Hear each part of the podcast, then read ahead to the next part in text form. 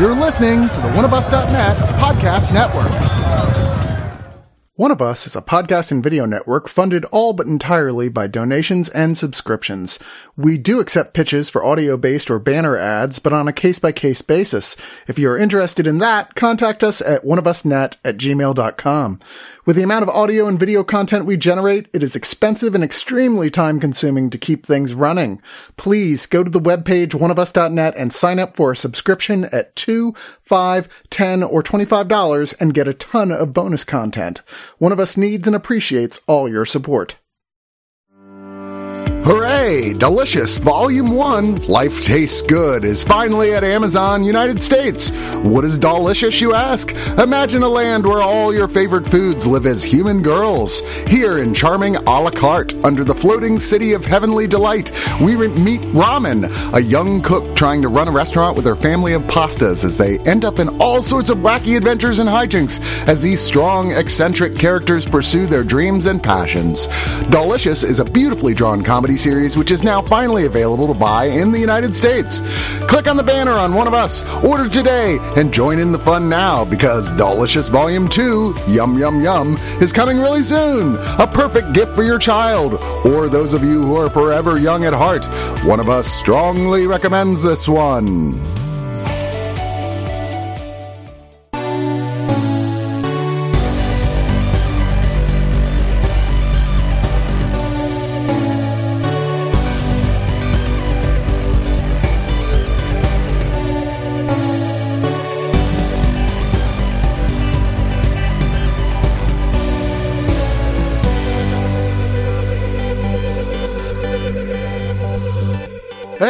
Hey, I know it's been a, a hot minute, but Digital Noise has returned with Sir John Gholson. It's me. It, Sir John Gholson. It's me. I'm. That's me. I'm. That's me. That's me. You're talking about there. Yes, it is. Hi. How are you? I'm fine. I don't think we've talked on the air. On the air. I don't think we've talked on the podcast since Fantastic Fest. Yeah, I think it's Is been that right? before Fantastic Fest. How Yeah, many Christmas? I know. It's been over a month since the Digital Noise. Yeah. I just realized uh, recently. I was like, wow, it's it's it has been a month since Fantastic Fest. Holy crap! Yeah. Yeah, it's weird. How you doing? I'm okay. Fully recovered at this point from Fantastic Fest. Fine. As of yesterday. Yeah, as of yesterday. it took a, a couple days just to get, we, part of it is, you know, you're a weak enough weird fantasy existence that's not like anything else in your life. And getting back into normal life is hard. Adjusting to like, oh, this is just now I just go to work and do normal things. I was finding in my last years at the fest that my stamina wasn't what it used to be. Sure. That in the early days, I could do the 8 a.m. press screenings and then do five movies a day. Yeah. and maybe I might nod off during one. And if I if I excused myself, then I was good for whatever else was going to happen that night. Right. And in the last couple of years I was there, I was I was really forcing myself to try to take in as many movies as I could, and then often only seeing like two or three out of the five. Right. No, I mean, I, I've gotten, I've been enough years now that I know, like, you always start strong. You're like, mm-hmm. okay, yeah, I'm gonna, I'm gonna rock this thing. I'm gonna do five movies a day for the first couple days. And then there's just a point you go, I just need a day off. And they have like a, a home thing. You can watch them at home. So I'll be like, I'm just to sit at home in my underwear and watch like two or three and like, you know, eat junk food and not have to talk to people. That's nice. But usually that's enough. By the end, I'm like, you're going to more like two to three movies a day.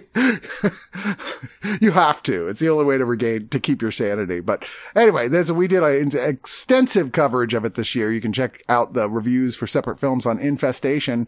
Some really good stuff that came out of there this year. Oh yeah, there was a lot of stuff that I was already going on VOD platforms and like searching just based on the reviews that I was seeing come out of one of us. Yeah, there were, uh, a few there were a couple horror, horror titles like there were i want to say at least three horror films where i was like that's not on my radar at all. Yeah, like where the- i was looking it up. The one of the one strong ones this year was uh, that I didn't have on my radar was from the director of uh, one of the directors of the original REC films, REC one and two, uh, Hum- Hame Belgaro or something like that. I forget his name, but uh, his new movie Venus, which was so good, and it felt it it played kind of like a darker toned Suspiria sequel. And I was like, this is awesome. I'm going to pretend this is the third movie in the Suspiria, Suspiria trilogy because it's better than Mother of All Tears. yeah, it's it's so often nowadays something will play a fest and it'll hit VOD like the week after. So I was immediately when I was seeing the titles you guys were praising, Mm-hmm. I was immediately going to Vudu and Amazon and like searching for them, Yeah. just to see if they were there yet. Sometimes, I mean, I know, I know one of them uh, by Noah Segan, who's uh, you know kind of good friend of the fest, and a lot of people know him. And I, you worked with worked in the film Blood uh, Relations. Blood relatives. Blood Relatives Yeah. was one of the ones we really liked, and that's I don't remember if it's on Shudder yet or about to be on Shudder. November 11th. Oh, we're getting the plugs out of the way early. November 11th on Shudder, and I don't know if it's also going to be on AMC Plus because sometimes they Sometimes, yeah. they have the same content. But, yeah, they're uh, they're owned by the same parent yeah. company. So but it is uh, it is on Shudder November 11th, and I, you can see me in the trailer even, which shocked. That was the biggest shock to me was watching the trailer and seeing my face in the trailer. you gotta have like. I'm in the trailer. Probably because the guy who cut the trailer was at the screening when everyone went, when you popped on screen for like the 45 seconds or so you're in the movie, everyone went, woo! Were you in the big auditorium? Yeah. Okay, So everybody wooed. There was a story. There's a story there. Okay. that apparently I made this movie make popular movies. This is what I heard. Now it may just have been friends going, "Hey, it's John, yay!" Yeah. But what I heard was the guys that programmed make popular movies at the Nashville, uh, the Chattanooga Film Fest, uh, didn't know I was in Blood Relatives, and when they saw me pop up, they immediately started clapping, Huh. which made my friends go, "Oh, John, yay. Oh, we're doing Like, we this. could- okay. yeah. so, so it was they got caught off guard because they had not seen me in other things other than make popular movies right. saw me in that were like, it's that guy. so that's what I heard. Now, m- maybe it was just friends. I don't Yeah. know, but that's what I heard. But you know, I mean, either way is nice. it was nice to hear. I was in a small auditorium. Okay. I was in the real tiny, like, theater one, the one Right, that only has like two rows. But that's weird. You're starring in the movie. They should put you in the No, front no, row. they were making they were making a concession just to find me a seat. They Okay. really were. They were going out of their way just to ensure it because it was my birthday, and I I sent emails and was like, "May I pretty please come see the movie I'm in at Fantastic Fest?" Sure. know, you know, and they found me a seat in the small auditorium. There was no hmm. applause break in the small auditorium. There was a slight elbow nudge from Cargill, who was sitting directly to my left, but that was no applause break. That's funny. Anyway, you should see that movie. It's really good. Blood Relatives. I'll I'll see it. No, I'm talking to the audience, not you. Oh, okay. The- Durr. John's like, wait, uh, people listen to this? uh, before we get started though, I want to just say, have you seen Guillermo del Toro's Cabinet of Curiosities? I watched the first episode Okay. with uh, Tim Blake Nelson. Okay. Yeah, I just wanted to throw a shout out to it because honestly, I'm always nervous about anthology shows because, you know, let's face it, most of them are mixed bag at best. I think this is not only the best one in a long time, it may be the best one, like, uh, period. Like, I, I've never seen an anthology show before where every single episode I was like, I really liked that. And, uh, yeah, uh, full hats off. I'm only saying it because our review keeps getting delayed uh, because, because of somebody who, who's been in and out of town recently. But wanted to throw throw out my uh, my hat into the ring for uh, a president of Cabinet of Curiosities fan club. Anyway, we're gonna get started with uh, what we do on Digital Noises re- review home releases, and we're gonna start out with one that the site did review uh, for the theatrical release, but I did not see it. It was with a bunch of guys who love animation, and they were like, "I don't know how to." Feel about the fact that I think Minions: The Rise of Gru is one of the best films in the Despicable Me series, and I was like, "Really?" Because I mean, I've seen all of them except for Despicable Me three, because apparently across the board, even fans which exist of that series say it's not very good. But I think they're all okay. Where are we on these? where are we on what? Where are we on these? Is this the sixth one?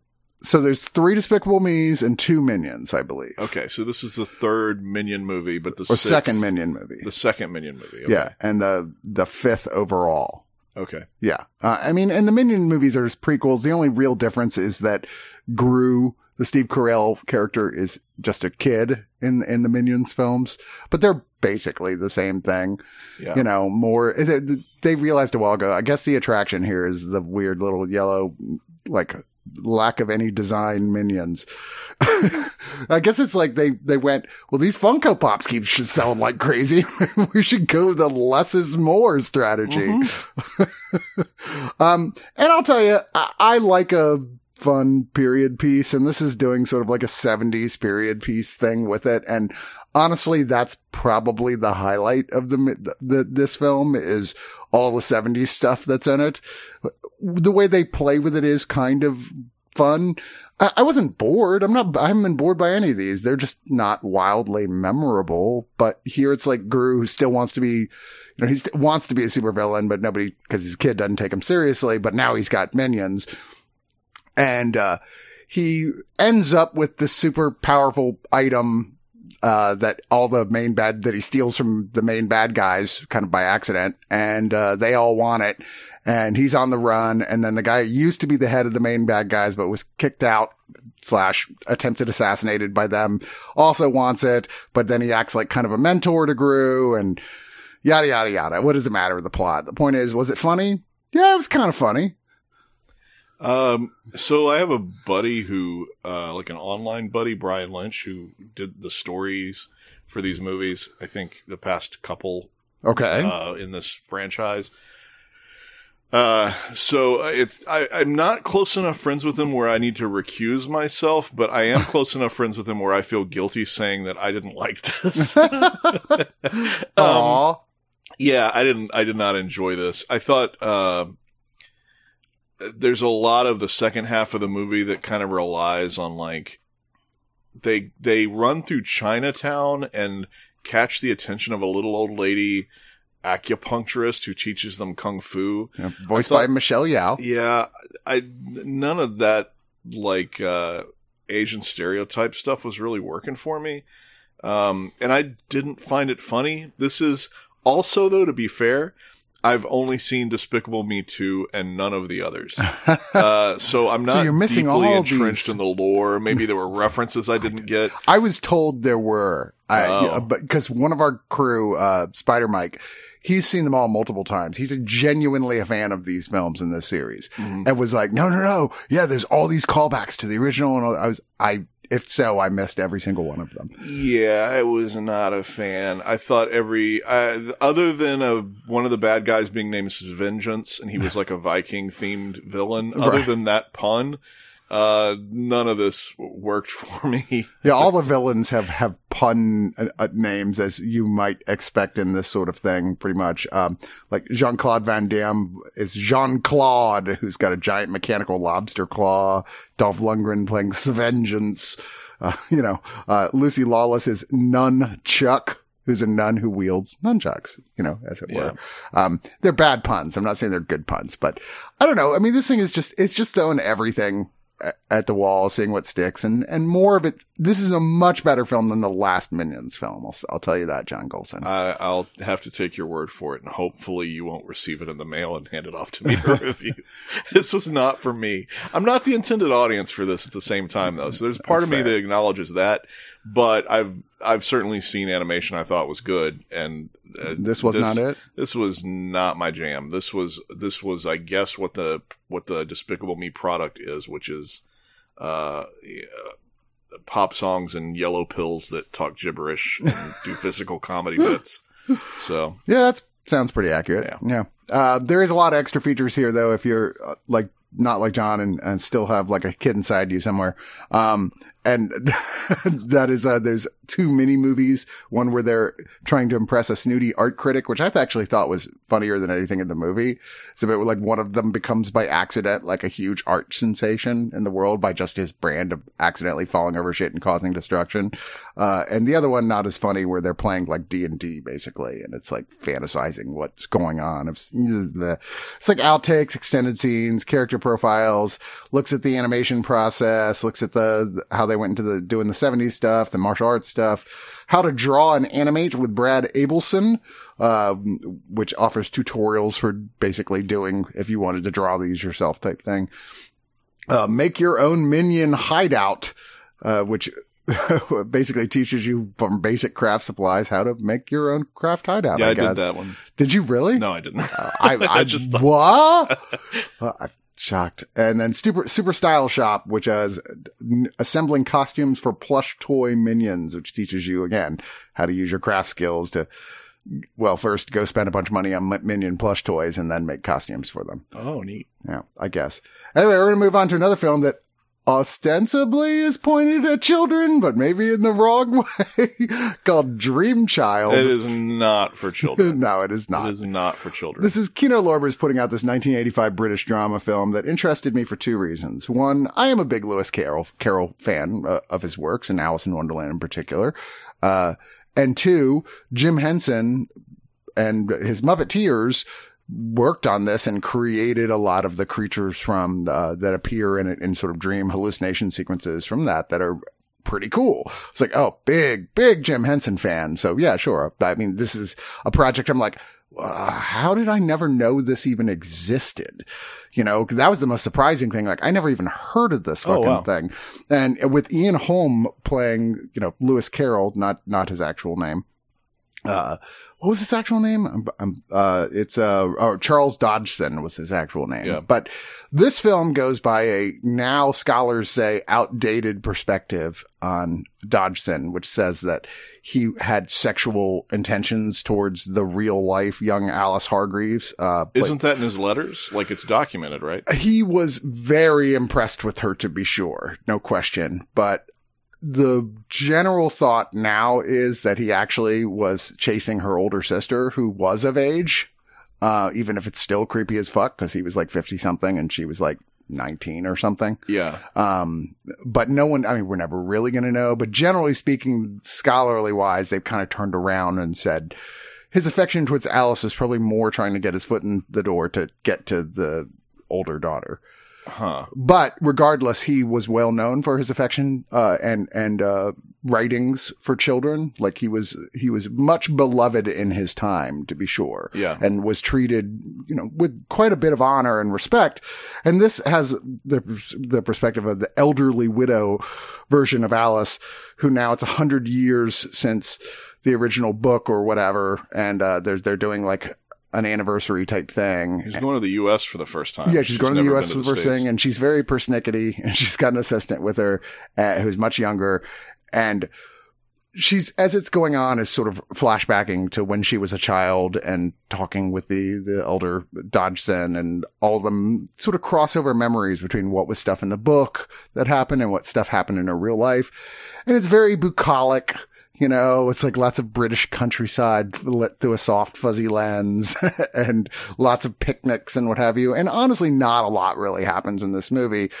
Its point clearly is supposed to be nodding heavily towards that he was wanted a relationship with a very underage Alice, but never actively pursued it. Yeah. Um, and so it's that aspect is so fucking creepy, It's- but they never go there in terms of like, like they, they acknowledge it over and over and over again, but the film chooses to not condemn him for it either. So it's a weird straddling of the line this movie is trying to do all the way down that is just kind of uncomfortable and icky. So she wants to enjoy her trip to the states as much as she can, and the press is hounding her. Peter, you'll see young young Peter Gallagher in this.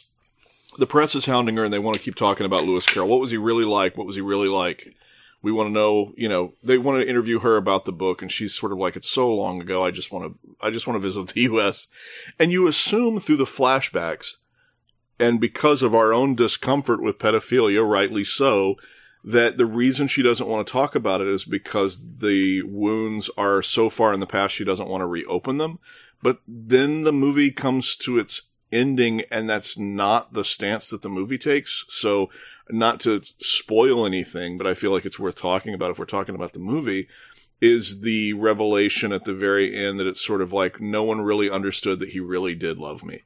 And it's mm-hmm. like gross. Like that's it's sort of like I I could I was I was kind of on board with this idea when you were leaving it in my head that she didn't want to talk to the reporters because she didn't want to relive this icky situation from her past. Yeah. But when it resolves with this absolution of him where it's like but his love was deep and true. And Right. it's kind of like the f- Ew. hell The fuck. Yeah. it's like like um so that uh i don't think the actress um playing the elderly alice finds the character to play um i don't think she gets a handle on the material because I think the movie has a doesn't have a handle on the material, which leaves the actress out to out to sea. Yeah. And there's so much of her in it that because she doesn't have a handle on the material, that it makes the movie difficult to watch.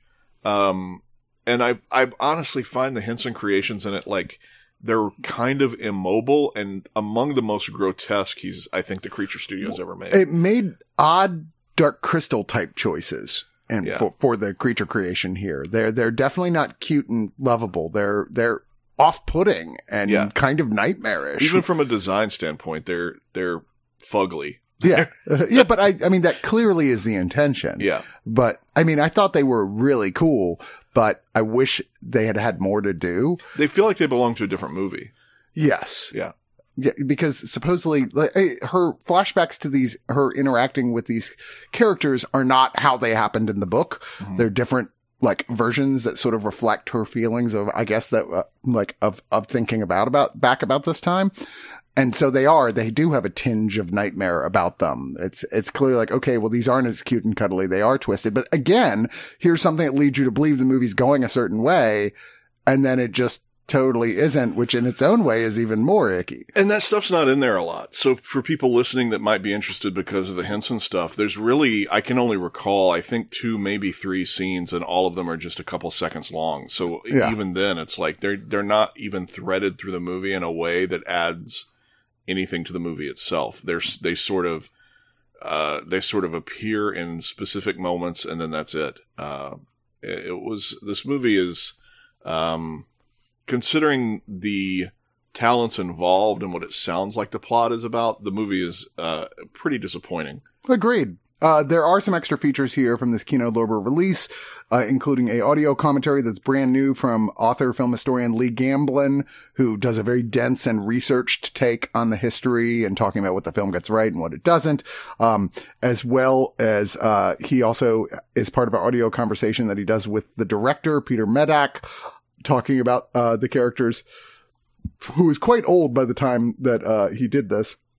I didn't realize he did The Ruling Class. That's a good movie. Have you ever seen that? Mm-mm. 1972. I recognize his name from something else I've seen. Uh, yeah. Um, and so there's the film's theatrical trailer and yada, yada, yada. But yeah, I, I wanted this to be like a, a hidden gem. I was really excited about it. I was like, ooh.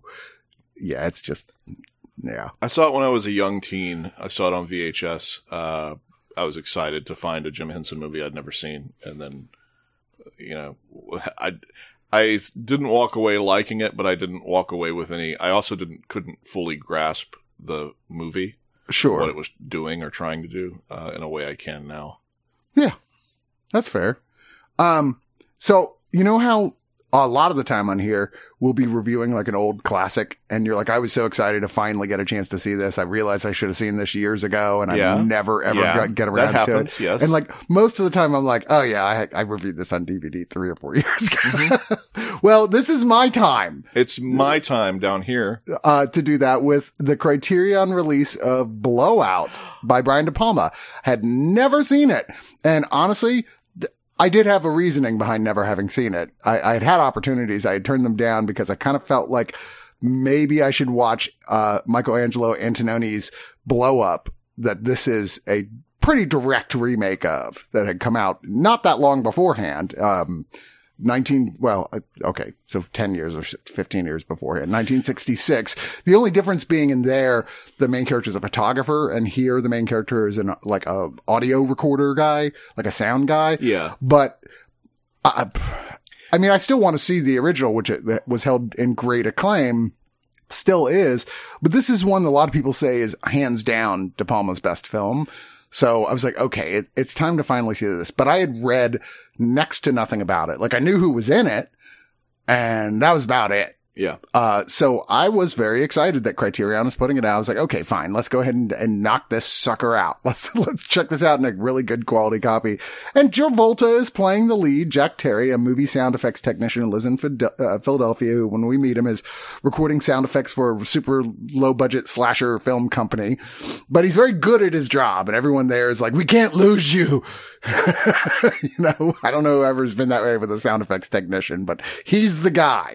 He's the key sound guy. And he's really into his job to the point that he just goes out, he goes out at night and just records shit like ambient sound effects for stuff that he can keep in his, make his logs of. Like, so one night he's out on this, uh, recording stuff by like, uh, a bridge and recording sounds of like frogs in the water and a car comes along and crashes over the bridge and falls into the water. And he's like, oh shit. And he jumps in the water and manages to knock out the window and save the passenger, played by Nancy Allen, uh, who's in a lot of De Palma's films. Mm-hmm. Uh, but not the driver. Well, as it turns out, the driver was a uh, very well-known politician, and the passenger was a call girl. So people start going, uh, man, we'd really appreciate it if you don't say anything about being involved in this in any way or that there was anyone else in the car at the time. Problem is when he's going back to the sound, he realizes, I'm pretty sure there was a gunshot that happened. Uh, somebody killed this guy. It was not an accident. Then he starts getting embroiled in this thing. And then it becomes clear, okay, now that he's asking questions, somebody's hunting him and Nancy Allen as well. So it is a very De Palma-ish, very Hitchcock influenced thriller as De Palma films go. But what shocked me the most about this film, well, first off, I, before I get to that, let me just say, love the way that this is just really about the process of like, you know, sound recording and filmmaking. And like, there's just, there's so much stuff that's really interesting for anybody who's ever been involved in the making of a film on the tech side. Like really, really fascinating. And the way that is so really well integrated with uncovering the facts of what actually happened, some of which are red herrings, some of which are actually real. I mean, it's a proper mystery for you to like try and decode yourself as you're watching what actually happened and really brilliantly done, I think, on that level. But the most shocking thing is the ending, which I did not, was not aware that's the way this was going to go at all. And I think I was just, in a bad mood for the rest of the night, you know, because it, it feels like a lot of thrillers that came after it modeled themselves in some ways after this. Mm-hmm. Uh, but you know, they all end with like more of a heroic type victory ending. And this does not take a victory lap. No, sir, it does not. Yeah, I was curious while watching it. I had actually just seen the conversation again the week before. And I know that Coppola and De Palma are peers and and friends, and was curious how much of Blowout was uh, in response to the conversation in sure. some way. You both have, about audio recording. Yeah, you both spies. have two movies about uh, audio recordings that lead someone to uh, an obsession uh, to uncover an assassination. Both of them have bleak endings. Um, there was part of me that went, was he one upping Coppola? like, I'm gonna, I'm gonna do what Coppola did, but I'm gonna make it better. um, I like the conversation more personally. Um, I think was, I like the conversation more too, mm-hmm. but I mean, De Palma's so damn pulpy. Yeah. Like, whereas uh, Coppola has a way of sort of dignified restraint in his early films that comes off as classier. Yeah. I don't know. I, I, this is my first time to see this as well.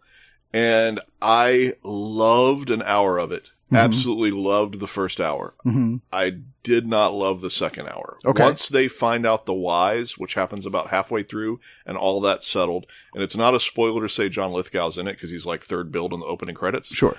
Once it gets to the Lithgow stuff, it feels like a completely different movie, and I was not into that movie. Hmm. I was into the first hour of. I was into the movie that was taking place in the first hour, which was about this sound guy trying to figure out why people were trying to cover up this car crash. Yeah. The discovery of the why, you still have an hour's worth of people kind of asking the the killer that they hired to, will you please stop killing people? And he's like, nah, I'm good. um, and that last hour didn't, uh, it just didn't, it, it lost something to me. Like it, it, the movie had me in its grip and it just let me go at that point. And, and because of that, I, w- I was a little disappointed because I know that people consider this like a, a stone cold classic. And man, it, it's one of those where it hurt that I didn't love it because mm-hmm. I would love to say that I loved Blowout based on that first hour. But by the time it was over, I I didn't love it in the same way I loved that first half. I'm that makes 100% with you. The first hour is stronger. It's fascinating what it's doing. And Travolta is delivering the goods as a performer here, Mm-hmm. which you can't always say about John Travolta, but here it's one of his better performances and it's really fascinating watching the way, I mean, maybe it's just because we're big film guys, right? But like, Yeah. it's really interesting the way it's shot, the, uh, I really liked it. And then the, the point when they go, okay, well, now here's Lith- Lithgow. Then it's kind of a standard thriller from then Yeah. on out, but with a unconventional as fuck ending, to be sure. Um, I certainly think that's one of the reasons this holds up so strongly in so many's mind, so many people's minds, because that's just a gut punch of an ending, if there ever was one. I genuinely really liked this, but I do kind of wish that it had waited longer before it got into more of the standard cat and mouse thriller aspect of it. Yeah, I think that's the issue is like you are you are with these characters on this journey of discovering the why and and based on the film's length you kind of discover the why too too far removed from the finale. Yeah. There's too much space between the resolution of the mystery and the finale of the movie. There's way too much breathing room to do these like stalk and kill type scenes. Uh, you know, take away my movie nerd card because it was just like I, I liked it, No, but I really thought I was gonna love love it because because I had loved Conversation when I watched the Conversation for the first time, which was during the pandemic. It knocked my socks off. Like I was like, that movie's freaking there's great. always going to be these films that people talk up that you're going to go, and that was not as good as you said it was. It's, I mean, we've all been through this, John. Every every film fan is going to go through this. There's going to be movies, and there are going to be movies that, that people somebody does says that to you, and you're like, about the conversation. and you'll be like, I've lost all respect for you. yeah. You're so wrong. It's, you know, opinions. What are you going to do? Everybody's got one, just like an asshole. Um, there's some bonus features here, like Murder a la Mode, which is, uh, but De Palma's experimental feature, uh, that he did, uh, actually, uh, 1967. So there's a whole nother film here that, that I did not watch and I read reviews of and they said it's not good. I didn't watch it. They said it's not good, but even at the time, they were like, here you can see the beginning of a guy who might turn out to be a really good director, but this isn't going to be the film he's going to be known for. Um, there's, uh, photographs. There were images taken on the set of it by late still photographer Louis Goldman. There's an interview with the cameraman Garrett Brown, who invented the Steadicam system. There you go. Uh, who for some reason talks about the movie Coed Frenzy during it. Uh, that, uh, I guess portions appear in the beginning of this. Is an interview with Nancy Allen. I do love Nancy Allen. She's great. I love how like all her early films, she plays like a really dumb chick or a hooker. And then at, there's a certain point in her career where it changes, where suddenly she's this super confident, strong woman. Yeah. Um, Noah Baumbach does an interview with Brian De Palma. Interesting. We've got a new Baumbach film coming out very shortly. I'm actually super excited about seeing here. And then, of course, the illustrated booklet that comes with Criterion stuff with essay by critic Michael uh, Sragow and Pauline Kael's original New Yorker interview with the director. So that's pretty cool. If you are a fan of this movie, this is a great set. Uh, if you're not, you should see it for yourself. It's genuinely a movie. I'm like, regardless of my, I think both of our lessened feelings about the second half, it doesn't make it a bad movie on No. any level. It's, it's well worth going out of your way to see. And it's definitely part of film history. Definitely a film that influenced a lot of things that came after it. Uh, not so much 1963's Twice Told Tales, one of uh, quite a number of horror anthologies that were coming out around this period of time, direct- directed by Sidney Salkow and starring Vincent Price in all three segments. Uh, all based loosely on works by Nathaniel Hawthorne.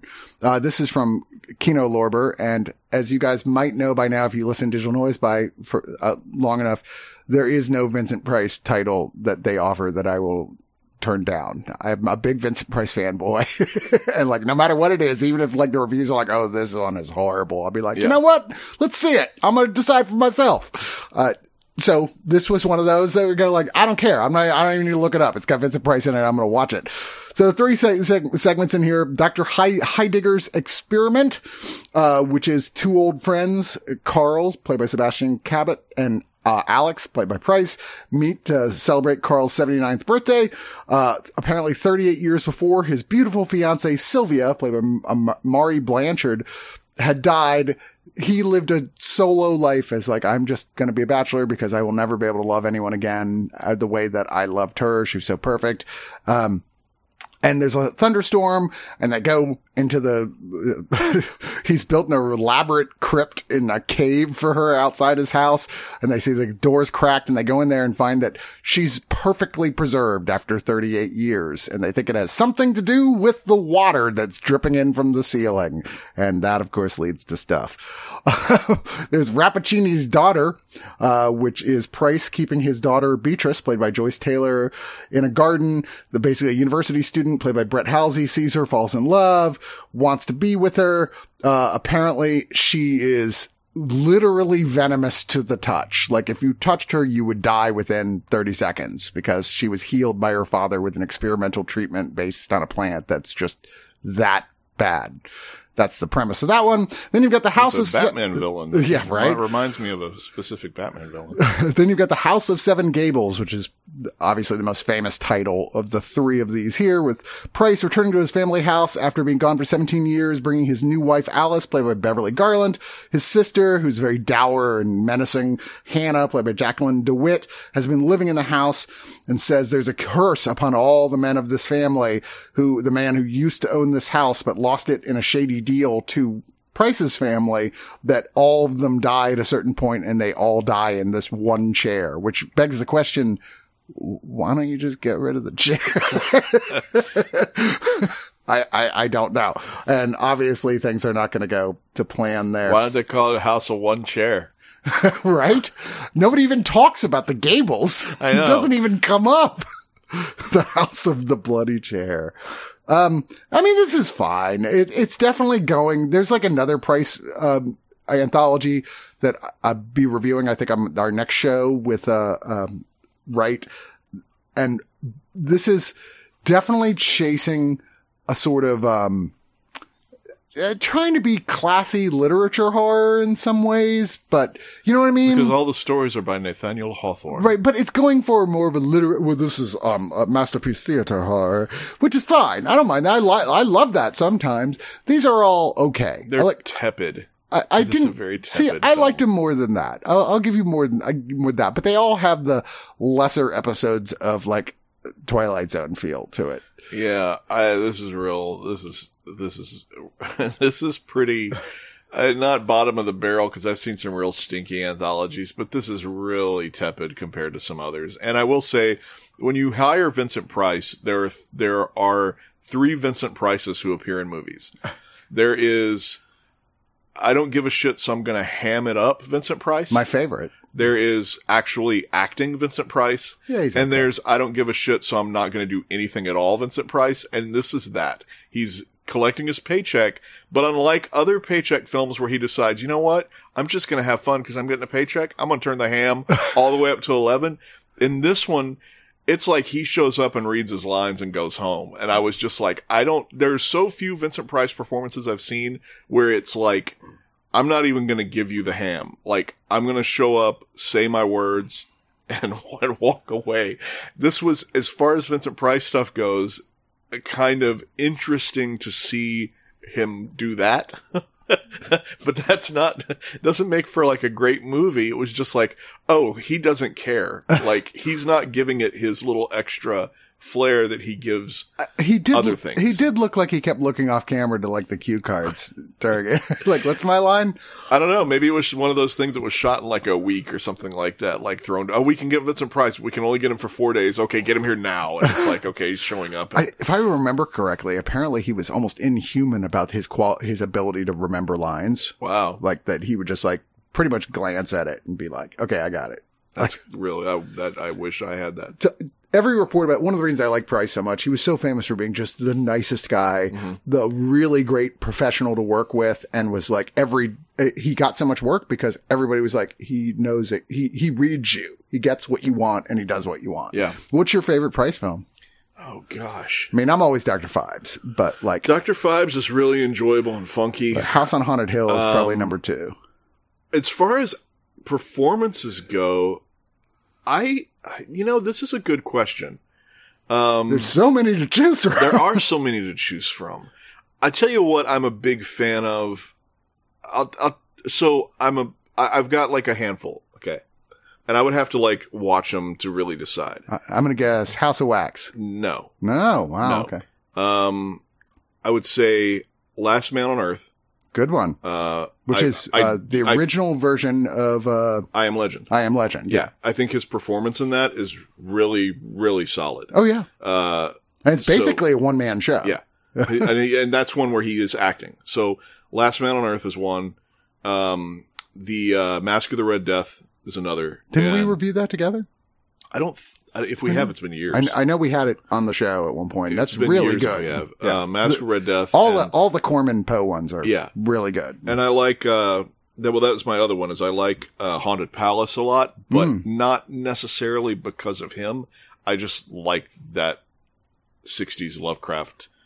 Uh, I, I like the approach to it. Whereas, whereas Mask of Red Death, I like because of him, and Last Man on Earth, I like because of him. I don't know anybody could have been in Haunted Palace, and I probably would have liked it the same. That's fair. So, It's a pretty good movie. Yeah. Yeah.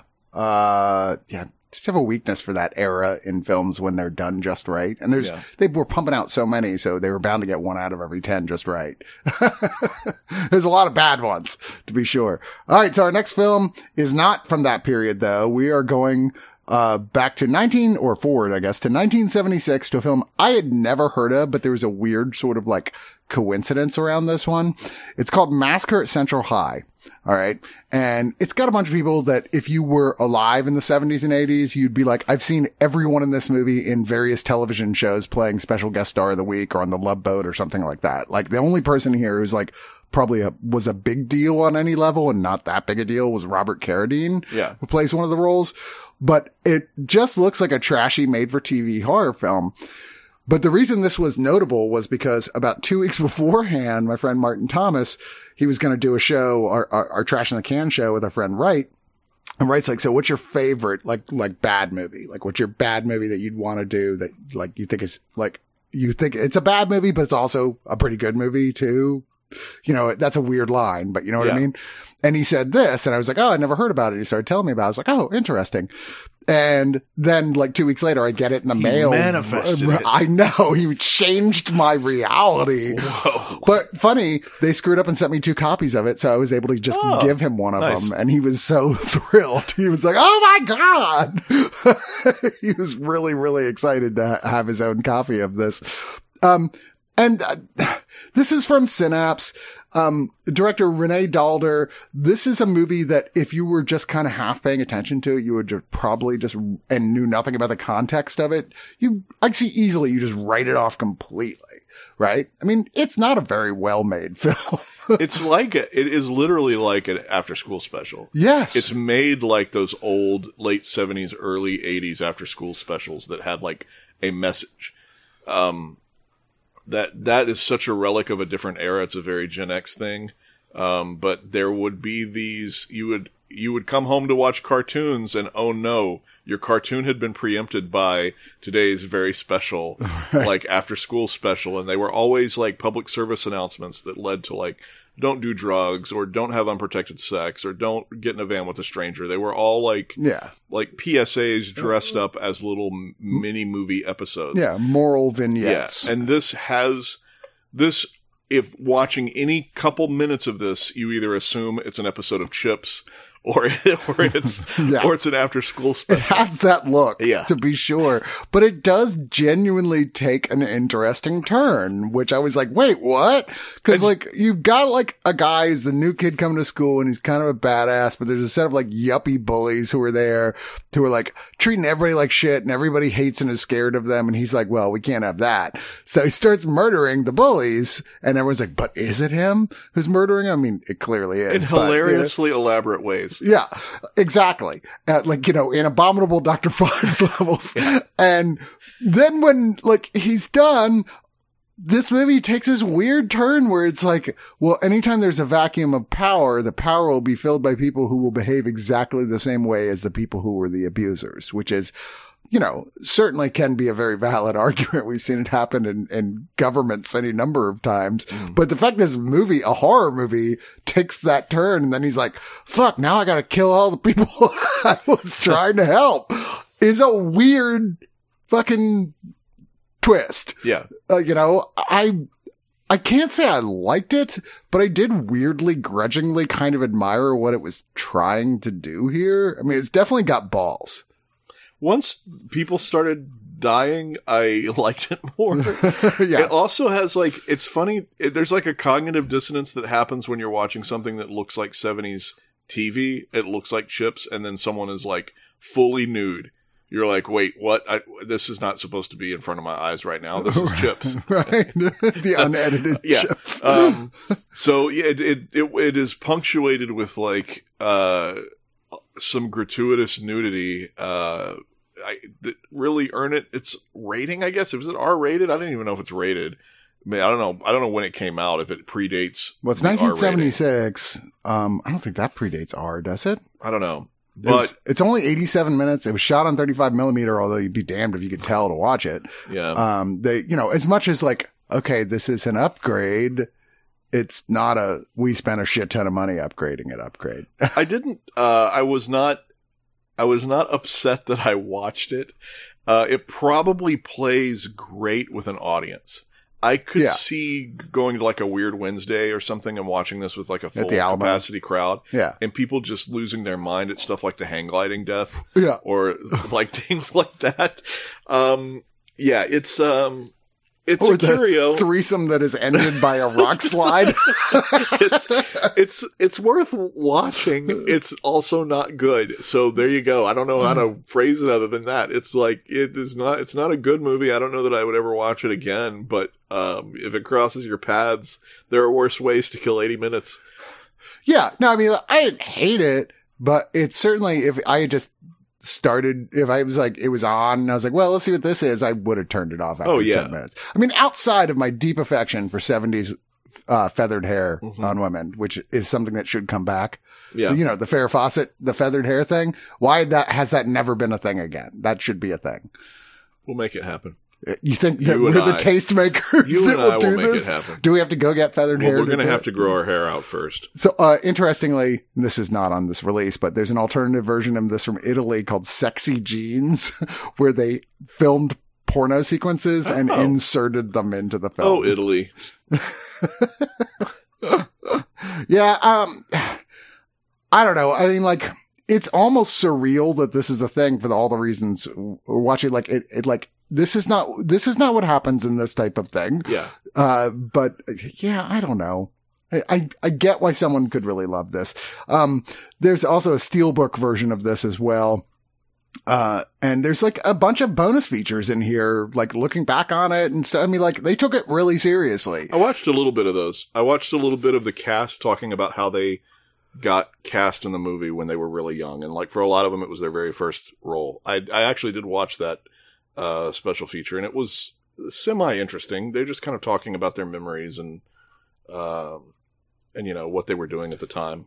So that was a film that wasn't made as porn, but was edited to become porn in at least one country. So let's talk about a film that was made to be porn, but then the actor was like, no, I'm too good for that. We're just going to make a horror movie. Top Gun Maverick. No, not Top Gun Maverick. Oh, okay. Yeah, sorry. That's Count Yorga, Vampire, and the sequel, The Return of Count Yorga, which is now available in a two for set from Arrow on Blu-ray.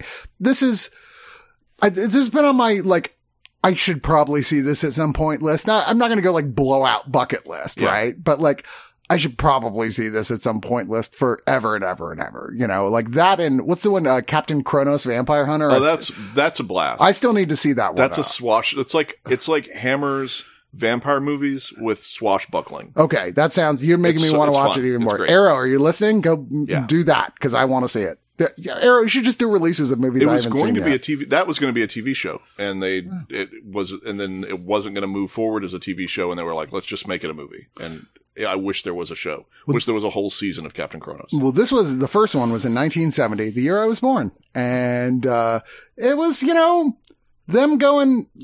It's time to make an American version of Hammer horror films. Basically, it is what well, or at least what it ended up being, and I think that's largely because of the input of actor Robert Quarry, who American actor who really wanted this to be taken seriously, clearly, because he's the guy who's taking it the most seriously here. He plays the Count Yorga, as it were. And it's a very straightforward vampire tale, very low budget. Um, in fact, I'm gonna tell you, I thought the Return of Count Yorga was ten times better than Oh, Count. Yorga. So, okay, so Count Yorga and Return of Count Yorga, they basically have the exact same plot to the point that the protagonist of both films is played by the same actor playing completely different characters. right. But essentially, the the tr- the trick to these movies, they're exactly the same in in in kind of overall plot. Is Count Yorga comes into a social situation where there's a bunch of couples, seventies couples who try to, you know, they're it's post sexual revolutions. They're trying to think more modern. Count Yorga comes into their lives and disrupts everything and starts like seducing the women through the power of his vampirism. And the men absolutely lose their shit and are like, Count Yorga has to be destroyed. He's not going to take all our ladies. you say it like that. It sounds like this is an anti-immigrant film. So, so this is the, basically you get the same movie twice with uh, the road, the the kind of like the plots through there are a little different, but they're basically the same movie, right? right. But Return is like it's a little bit funnier, it's a little bit darker, Yeah. it's a little bit brisker paced. Like all of the elements that you liked in one that you were kind of like, I can see what it's going for, are turned up just enough Yeah, to make it a better. They lost all the talking at party shit and, Yeah. and went like, well, let's get more people dying and like bride, the, the whole thing with the sexy brides of Dracula. And the second one's like, wait, didn't he die decisively in the first one? Don't worry about it. yeah. He's back now because of some weird um uh sky phenomenon thing that happens everyone don't worry about it. something to do with the wind. It's not important. The upshot is the brides and yorga are back and they're causing trouble and now they're going with the mina storyline the mina harker storyline like wait she reminds me of my lost love type thing. But another advantage of uh return to count yorga is first ever film appearance of craig t. Nelson right Oh. from poltergeist and coach and things like that who is genuinely kind of hysterical this part in here where like they're going like he and another cop are going to, you know, we're to bust down the doors of Cat Yorga's mansion and like free the girl and, and immediately they're just beset upon on all sides and they're just kind of hapless and they're running through the place like, what the fuck is going on? That sequence is genuinely funny as hell. Um, neither one of these are particularly good movies, but I can, especially the second one. This is one of those ones you're like, okay, you, you, you can see wanting to show your friends this one. First one I just thought was dull as dishwater. The first one, I was kind of like, oh, it's like Blackula. It's it's taking the Dracula character and dropping him into like a modern '70s setting, Sure. and I'm like, that's like or Blackula. Dracula so, like, 1970. so like or- Count Yorga is Whitechula. You know, it's like. but then I found out that it's from the director of Blackula.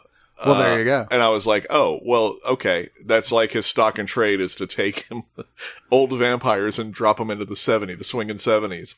Um, yeah, I, I liked watching these and I will probably, uh, I'll probably return to them sometime in, a, in an October in the far future. Can I say this though? No. Yor- Yorga yes, you can. It's like, he, the actor is doing a fun job in the role. Yeah. Like, but the way they choose to kill him in both movies is so like Homer Simpson. Oh, like, what? I thought you were supposed to be this huge threat. He like trips and falls on a stake in the first one, basically. You're like, what? How, what happened to all your powers? You're like, you'll never defeat me. Stab. Ah, fuck. I Oh, don't know. Yorga. Yeah. Oh, will, Oh, you, Yorga. will you ever learn? Apparently not, because they never made a third one, despite lots of talks and a third movie that was about a, a vampire living in the sewers of, I believe, at New York, who was uh, making homeless people into an army of vampires, starring the same actor that was originally set up to be a third Yorga film, but then something happened with rights and they had to change the name and everything. What did, what did it become? Did it become a movie? yeah, no, I'd it- see that movie. It, actually got made. I What- forget what's what the it's. movie? Ca- I forget what it's called. Okay. You can look it up yourself. God damn it! I'm I'm scroll. Oh yeah, yeah. Uh, the the, the, the, the Death Master. The Death Master. Yeah, Huh. Okay. weird. He's like blowout's just okay, but Count your Yorga. well, Deathmaster, like I picture it in my head, and I think I'm thinking of Deathstalker, like this Frazetta type Oh, goblin, like raising a sword. Is that Deathstalker? no, What I think that? that's different. No, because that's a fantasy one. Yeah. yeah, yeah. Death Master's like super low budget horror film that takes Hmm. place in modern day. all right. Yeah, I don't know. All right, we're gonna move on to modern day. Speaking of, and talk about Elvis. Not the guy, because that wouldn't be moving to modern day, but the movie Elvis by Baz Luhrmann that Mhm. came out. Um, I uh, full disclosure, I have not gone back and rewatched this. I saw this in the theater. I'm on the original review for this. I am a moderate. I, I would have said I was a huge Baz Luhrmann fan, fan but now he's kind of ever since um his last movie before this, I've been like, okay, maybe I'm not as big a fan as I thought I was. And this one as well, I'm like, you know what?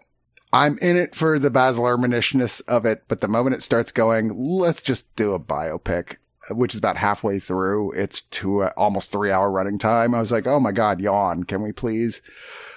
I, I'm also not the world's biggest Elvis guy. They always go, you Elvis guy or Beatles guy? I'm a Beatles guy. Yeah, there were a couple knocks against this movie for me, and it's me not being an Elvis fan, me not being a Baz Luhrmann fan. Like I've like not just not liking him, but knowing you have certain things where you're like, I don't eat green beans because I don't like them, so you avoid them. I don't like Baz Luhrmann movies, so I don't watch Baz Luhrmann movies, and it doesn't matter how good the reviews are. I'm like, I've already learned that I don't like Baz Luhrmann movies.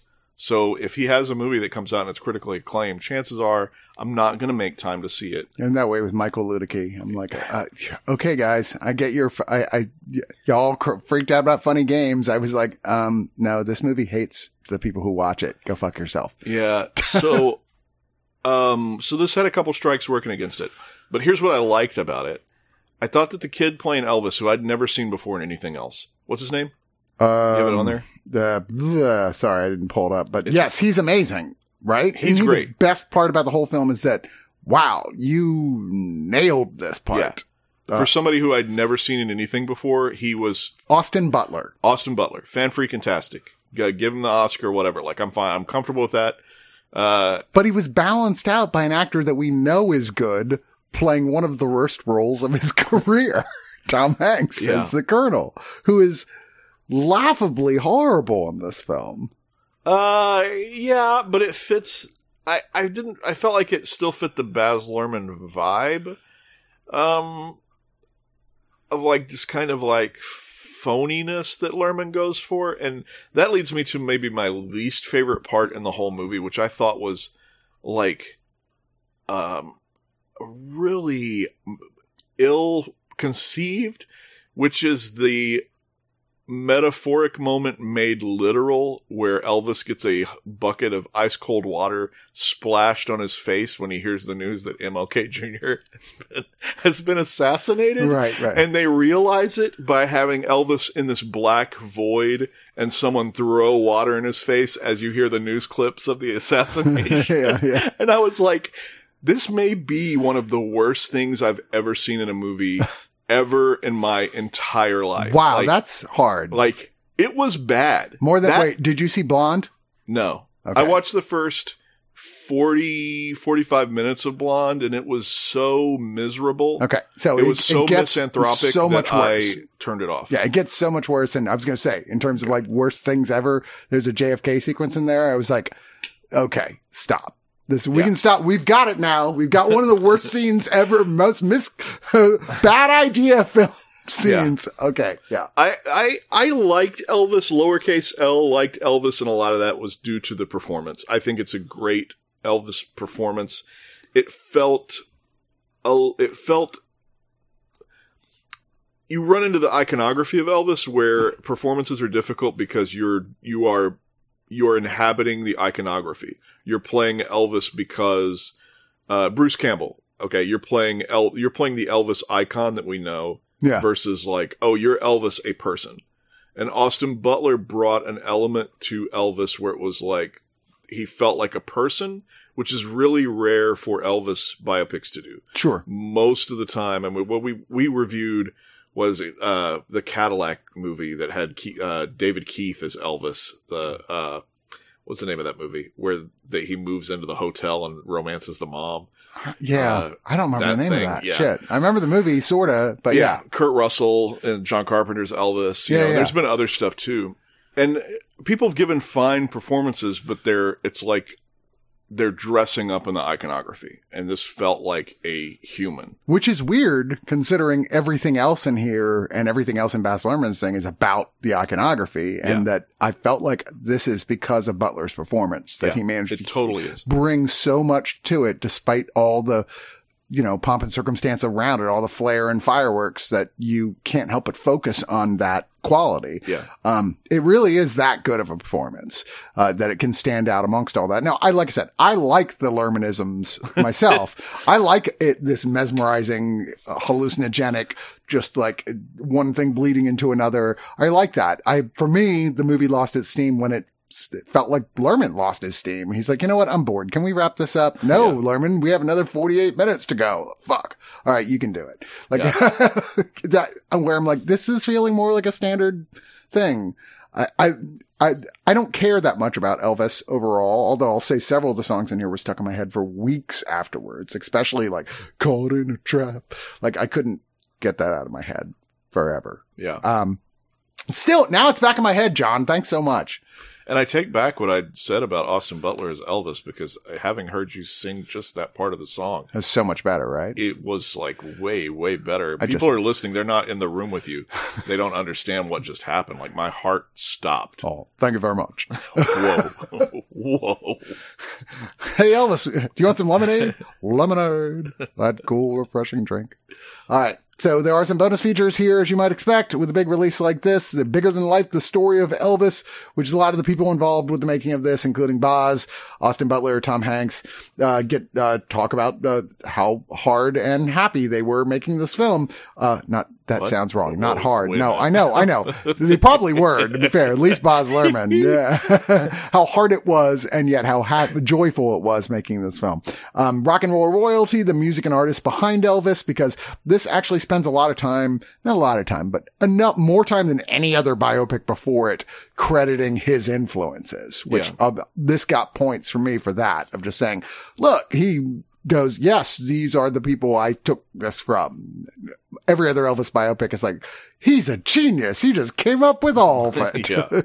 uh, Fit for a King, the style of Elvis from the costume designer, uh, Viva Australia, re- recreating iconic locations for Elvis, uh, the, the video for Trouble, and musical moments, uh, which is just song chapter selections, just like song, uh, go to okay. yeah, the way they do in like Disney, uh, Blu-rays and stuff. Our last film today is the biggest film of all time. I can't believe I'm saying that, but it's true. Uh, Top Gun Maverick is the biggest film of all time. Neat. I was, I never know what you're going to think. And I was the, on the review for this one originally, Top Gun Maverick, I was the one person who was like, held back. I'm like, yeah, I did enjoy it. I think it's a fun little film, but you guys have lost your goddamn minds, like praising it like five stars, perfect movie, all this, which we've been hearing just across the board. Oh yeah. Right? Like uh, I'm from every corner.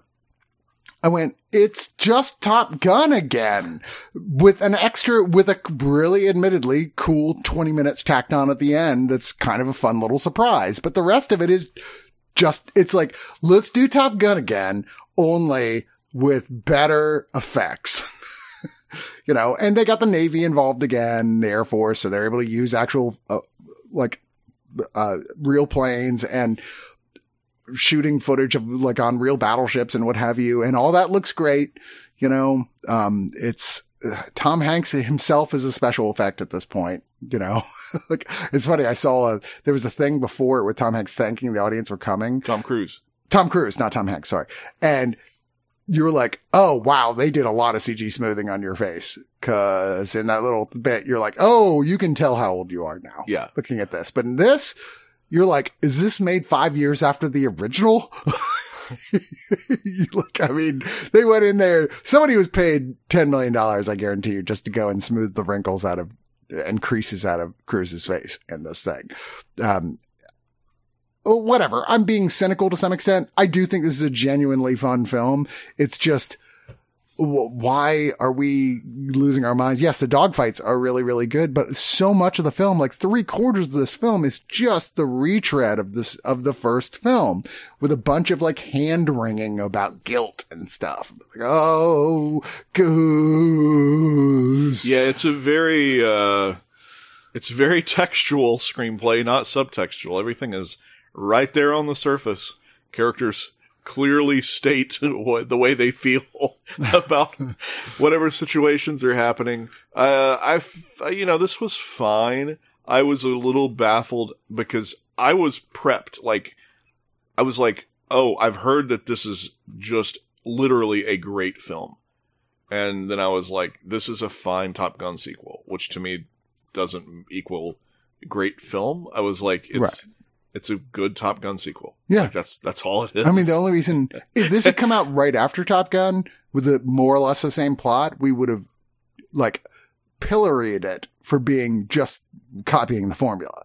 But now because it's been And, decades, but you can't even say like it would be so much easier to go like maybe people thought it was going to be bad because it had been so many years, but the hype leading into it was everybody thought it was going to be great. Everybody was like Top Gun Maverick is going to be fantastic, Which and then I- watched it and were like, it was fantastic. I was And so baffled by that anticipation. I'm like, half of the people I know who were talking that way had never even seen the original film.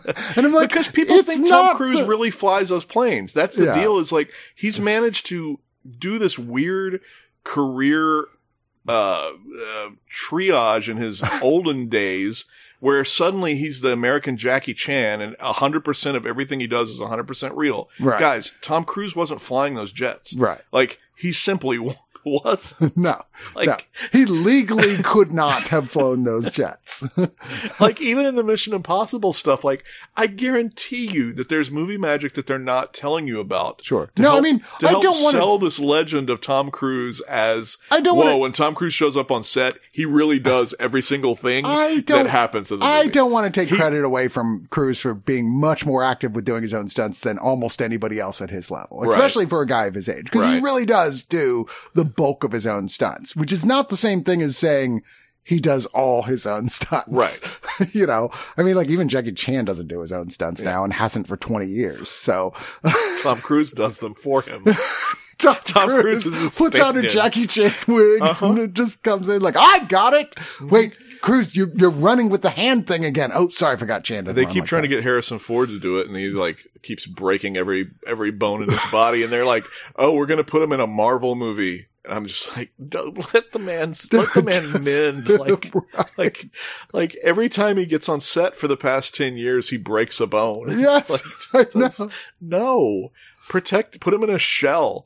But you know what they can, I mean, this is a tangent, but you know, it's, a, it's so that they can get him to Red Hulk and then they don't have to worry about recasting Thunderbolt Ross ever again because he'll be a CG character from here on Oh, out. right. So, Yeah. Hey, yeah. we need you to go ahead and film scenes where you stop being Red Hulk. That will take place nine movies. um, back to Top Gun. yeah. you have the story of um, Tom Cruise's Maverick character, who is still the best pilot, but also reckless. Damn it! And he is um, part of this. He he has this job where he's like flying these experimental planes, and he gets sort of like called back to teach the Top Gun class, which uh, he's not comfortable with because one of the students in the class is Goose's son Rooster, who I, and I don't want to spoil anything for anybody, but is a lot like Maverick in his skill and recklessness. Right. right, right. Right. So, uh, so it deals with like you're not you you were there when my dad died and I don't like you and he's like I couldn't do enough for your dad and so I I wish I could love you. I don't know. Also, notable lack of Meg Ryan in the film. I actually thought I was surprised that there was Meg Ryan because they they show a flashback clip and I was like Right, I didn't but- think she was in it at all. But that wasn't new footage. right, but Yeah. at least that got her a, that got her a check. Right. So- But I was just kind of like, what the hell else has Meg Ryan got to do right now? When's the last time you saw Meg Ryan in anything? yeah. You know, I'm like, really? You said, no, I won't. I will turn down a movie uh, opportunity for this film that's going to spread wide as fuck with Tom Cruise, one of the nation's biggest stars. Really? Okay. Maybe she's just retired now. I don't know. I don't know. I think they were cagey about casting anyone who mm, brought to mind Tom Cruise's actual age, and I don't want to be mean to Oh, any actors or actresses. There was no chance they were bringing Kelly McGillis back because she quit acting years ago. And, you know, this is not me being mean at all. She just went, I don't have to be an actress. I don't have to be on camera. I'm just going to be a normal person. And she completely let herself go. And when you look at her, you're like, I, you'd never guess in a million years that was like her from Yeah. this beautiful blonde from the original Top Gun. She looks like a woman her age who is overweight Yeah. and, and gray It's, hair. it's an indict, It's an indictment of Tom Cruise more than it is an accusation at Meg Ryan or Kelly McGillis. Sure. It's more about Tom Cruise desperately trying to preserve himself in amber and constantly be seen as a, as a young man, even as he gets old. Yeah. It, it says more about him than it does either of the actresses. Even as he's doing films that the theme is how he's getting old, but not old, not that old. Yeah. yeah. Um, you know, that was my, I, honestly, like that was my problem. One of my big problems with the mummy was how he was the, he was the young, reckless treasure hunter. Right. And Jake Johnson from New Girl was like the, like experienced, like, like the, had a good head on his shoulders guy.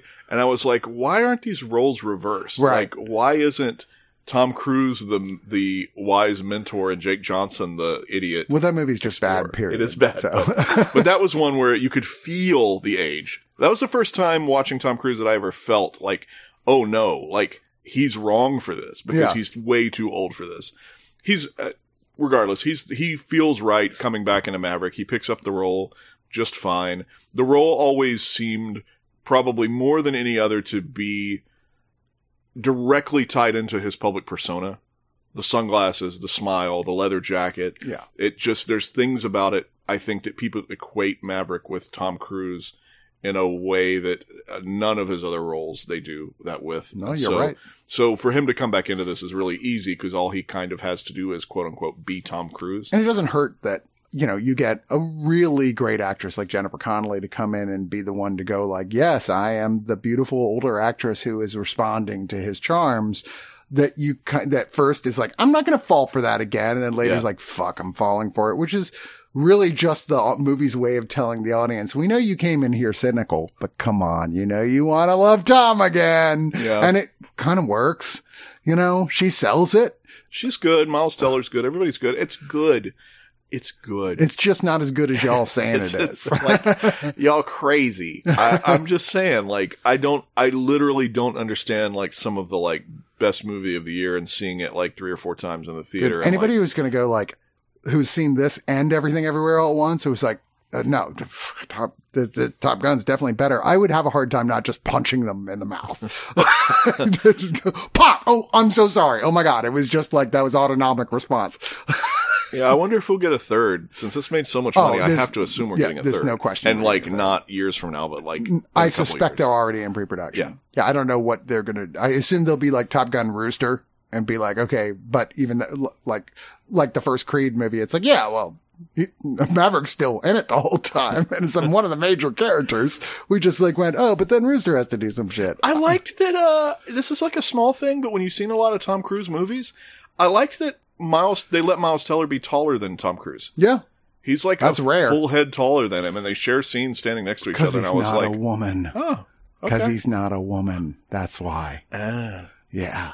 He's supposed to be playing like his sort of adopted son. So it's like makes sense for him to be a little bit taller even, well, I guess. Shelly Miscavige, wherever you are, I hope you enjoyed Top Gun Maverick. What? That's the the Scientologist lady that has it's nobody knows where she is. Oh yeah, yeah, yeah, yeah, yeah. uh, one of several, I suspect. Anyway, there are some a bunch of bonus features here on this 4K. Cleared for takeoff for nine minutes. Uh, looks at the aviation sequences, which honestly is the best part of this whole film. They're masterfully shot aviation sequences in this film. Yeah. the, the dogfights are incredible looking. Breaking new ground, filming Top Gun Maverick for about eight minutes. Uh, look at. How they did all the technical aspects of here of this. A love letter to aviation. You can see where this is going. Um, Dear aviation, this is Tom Cruise specifically talking about how much he loves flights and shooting those sequences. Forging the Dark Star. A look at the hypersonic What? aircraft scene in the beginning of the oh, film. I was like, the hell is what the yeah, I know. So wait, what is that forging on? the Dark Star? A master class with Tom Cruise at the Cannes Film Festival. Now that's only available in the 4K version. That Hmm. is not available on the Blu-ray version. Uh, but he sits down for about 49 minutes and talks about this film and his whole career. And then two music videos, one by Lady Gaga and one by OneRepublic, all of which brings us to the final round here. Insert music from, uh, uh, uh, Who Wants to Be a Millionaire. As we put the spotlight on John and we go, what is the pick of the week? This is a difficult week, isn't it? This is a this is a challenge. Um, Would you like to poll the audience? I think that uh, if I were going to own any of these, the truth is it would be the Count Yorga set.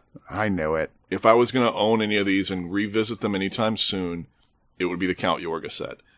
Doesn't mean I think Count Yorga, the two movies were better than Blowout. For sure. I just don't know when I'll not. rewatch Blowout, and I could see myself rewatching Return of Count Yorga. Okay. So I'm giving it to the Count Yorga set with that caveat that it's my it's specific to me. I don't necessarily expect anyone to agree with that opinion. I expect Blowout to be the or or even Top Gun to be the more popular choice here where people are probably going, why wouldn't you pick Top Gun? Why wouldn't you pick Blowout? Right. I'm picking Count Yorga because that's who I am. Uh, is that your final answer? Yeah. It's my final You sure you don't want to go 50-50?